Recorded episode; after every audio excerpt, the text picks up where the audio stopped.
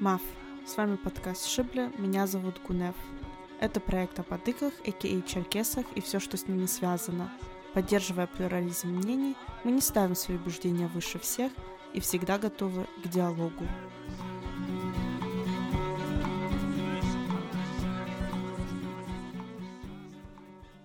Добро пожаловать в новый эпизод нашего подкаста, где мы продолжаем погружение в захватывающий мир адыгской мифологии. В предыдущих частях я рассказывала про женский пантеон с его таинственными божествами, а теперь уже мы перейдем к мужскому. Мужской пантеон адыгов представлен Мазетхам, триады божеств Амышем, Тхагалечем, Тлепшем, покровителем наездников Шаузрешем, он же бог изобилия и домашнего благоденствия. Главным героем этого подкаста будет Мазет. Благодаря большому значению леса и охотничьего хозяйства естественным образом породился культ покровителя леса, охоты и диких зверей, коим является Мазетха. Мез с адыгского языка — это лес, та, как мы уже знаем, однокоренное с тхашхо, то есть с Богом. О Мазетха писали огромное количество ученых, исследователей и путешественников. Приведем несколько примеров.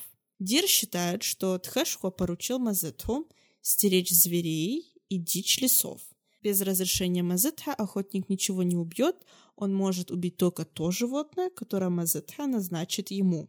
Люлье свидетельствует, что Мазет – божество лесов, которого молят о счастливом успехе охоты. Горцы представляют себе его едущим верхом на кабане, у которого золотая щетина. По его мановению олени и лоси собираются в лесах, и тогда девушки доят самок их. Об этом же примерно писал и сам э, хан Гирей. Он считал, что Мазет представляется с покрытым серебром рогами. Шатанов утверждает, что Мазет зародился в адыгской мифологии вместе с основными божествами Тхашхо, Псатха. На эту мысль наводит присутствие в его собственном имени частицы Тха, чего нет в имени других божеств, например, Амыш, Пшишан, Кодес и так далее. В адыгском фольклоре сохранился гимн Хох Амазетхе, котором показан внешний вид могучего бога, которого боятся жители леса. Описываются его экипировка, физические качества. Он низко клонит вершины дубов. Мазетха знает все. Чтобы умилостивить его, ему надо преподносить щедрые дары. Дальше вы услышите отрывок из песни э, Хоха. Исполняет ее Зарамук Карадангушев. И называется она «Пшимазетха Юарет». شمزتها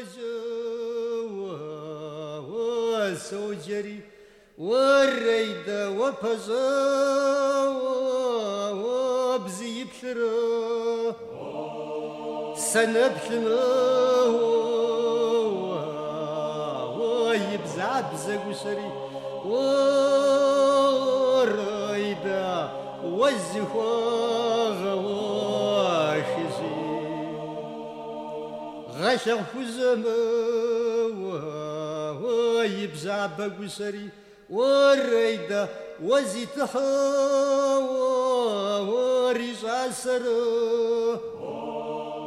مرزين سوا داعش وسري والريدة وزخوا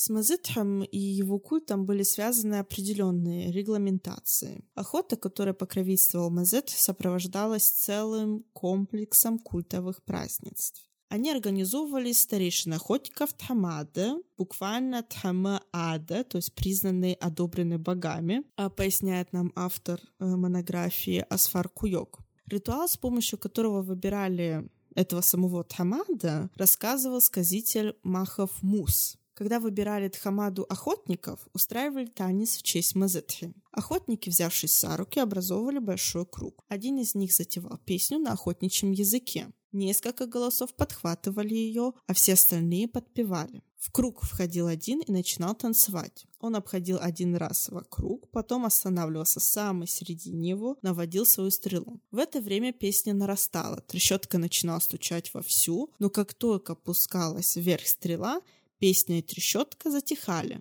только припев слышался тихо. Если стрела, пущенная вверх, не попадала в круг, то пустивший ее покидал его. За ним следовал другой, и все повторялось сначала. И продолжалось до тех пор, пока чья-нибудь стрела не попадет в круг. Хозяин стрелы, попавший в круг, становился тхамадой охотников. Поступки и действия охотников носили коллективный характер, основанный на принципах равенства всех членов охотничьего братства, даже тамады.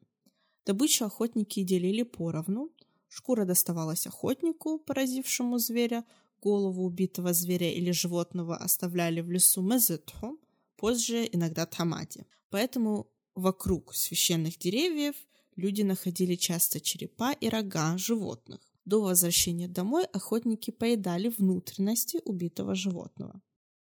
Охотники избегали называть зверей и дичь их именами, предполагая, что это отпугнет их. Были особые языки – шакуабс – охотничий язык, и месчербс – подлесной язык. И упоминается также фрешбза Строились эти языки чаще всего с чужеродными вставками после каждого гласного обыкновенных адыгских слов. Сохранился также небольшой такой словарь, зарегистрированным клапротом. Приведу несколько примеров э, из шакобза. Глаза на адыгском языке это не, на шакобза папхле. Тхакума, то есть ухо, бетао. Пс, вода, шекс, также есть один очень интересный факт о Шакобзе. В фильме «Дюна» упоминается этот язык. Если мы обратимся к самой книге Франка Хеберта, то действительно можно вычитать, что одно из племен, а именно фермены, это те, которые обитают на Аракисе и которых легко узнать по синим глазам, глазам Ибада, разговаривают действительно на Шакобзе. Так и пишется, что на Шакобзе. Сам язык в книге на самом деле никакого отношения не имеет к адыгскому, да, шакобза, кроме названия. Книги — это смесь французского, иврита, языка рома, персидского и многих других языков. Но такой момент приятный. В охотничьем культе были и другие регламентации. Нельзя было стрелять в дичь и животных белого цвета, так как убийство белого животного приравнивалось к убийству самого Мазетха. Ведь он представлялся белоруким и белотелым. А в день выхода на охоту запрещалось вступать в интимные отношения с женой, говорить ей о времени выхода на охоту. Большое значение имело, как охотник уходил из села, кого он встречал. Если попадался на встречу человек, которого считали муро, нежелательным, носящий в себе негатив, охотник старался обойти его и, отойдя на приличное расстояние, перекувыркивался семь раз, это семь, это магическая цифра, да, и выстреливал из ружья в воздух так как нечистая сила боится стрельбы из ружья, ну или из этого шума. Хотя многие фольклорные материалы адыгов свидетельствуют о том, что охота представляла собой одну из древнейших форм коллективного труда в целом, да, более конкретно имеются материалы об отдельных охотниках, а не о коллективах охотников. То есть в основном э, в охотничьем фольклоре воспевается прежде всего личное мужество, удачливость, смекалка и физическая сила индивидуума. Тот, кто уходил в лес на охоту, обычно брал с собой три стрелы для летающей, бегающей и плавающей дичи. Охотник должен был быть таким искусным, чтобы не промахнуться, повторного шанса у него не было. К таким охотникам покровитель леса, охоты и диких зверей относился благосклонно. Поэтому на санапите богов у Псетха Мазет предлагает пригласить Шауая, сына Канжа, лучшего охотника в стране нартов, чтобы преподнести ему урок с божественным вином. Об этом моменте, вот этом рассказе, да, санапитие э, на вершине Ашхамафа, в, по-адыгски это Эльбрус, священная гора адыгов, э, я рассказывала в одном из выпусков подкаста. Мы помним, да, из этого выпуска, что ежегодно земные боги собирались у Псетха на санапитие, куда приглашался один нарт, отмеченный своей храбростью и благородными делами. После долгих обсуждений в один из разов да, выбрали Соусрыко, который в конце своего вот этого нахождения, э, скажем так, на Ашамаф, кинул катку с вином к людям и на земле э, стал расти виноград. Если вдруг вам интересно послушать э, про этот эпизод, э, послушайте выпуск с названием «Азып сараджали мэхэн» или «Чтобы твою душу унесла смерть». В адыгском нардском эпосе, в отличие от других жанров фольклора, Мазетх выглядит менее грозным, однако он строг, щедр к достойным охотникам, но самое главное, он всегда справедлив. Его слово ничто не может поколебать, если он определил, кто прав, кто нет, то перечить или возражать ему нельзя, он не терпит ни зла, ни обмана.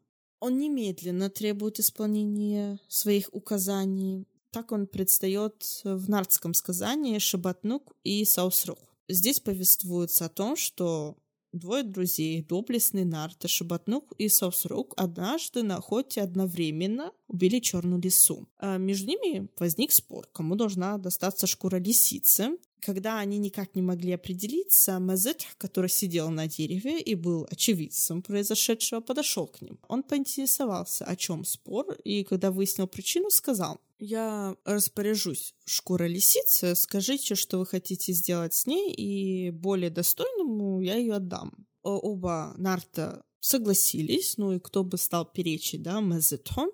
Саусрук придумывает разные небылицы и говорит, что хочет осадить своей бывшей любовнице, которая когда-то в гневе превратила его своей волшебной плетью в собаку, а потом в петуха. Она всегда насмехалась над ним и утверждала, что он не в силах добыть шкуру черной лисицы. И поэтому именно эта шкура ему нужна. Шабатнук же ответил, что в их селе рядом с ним живет одна бедная вдова, у которой три сына, и им нарты приносят э, какие-то вещи, да, и вот он хотел отнести шкуру лисицы, чтобы мать этих детей э, шила шапки на зиму. Как можно догадаться, если Мазет справедлив, и только там достойным охотникам помогает. Шкура досталась, конечно же, Шабатнуп, потому что негоже мстить каким-то любовницам, а нужно помогать э, бедным и несчастным.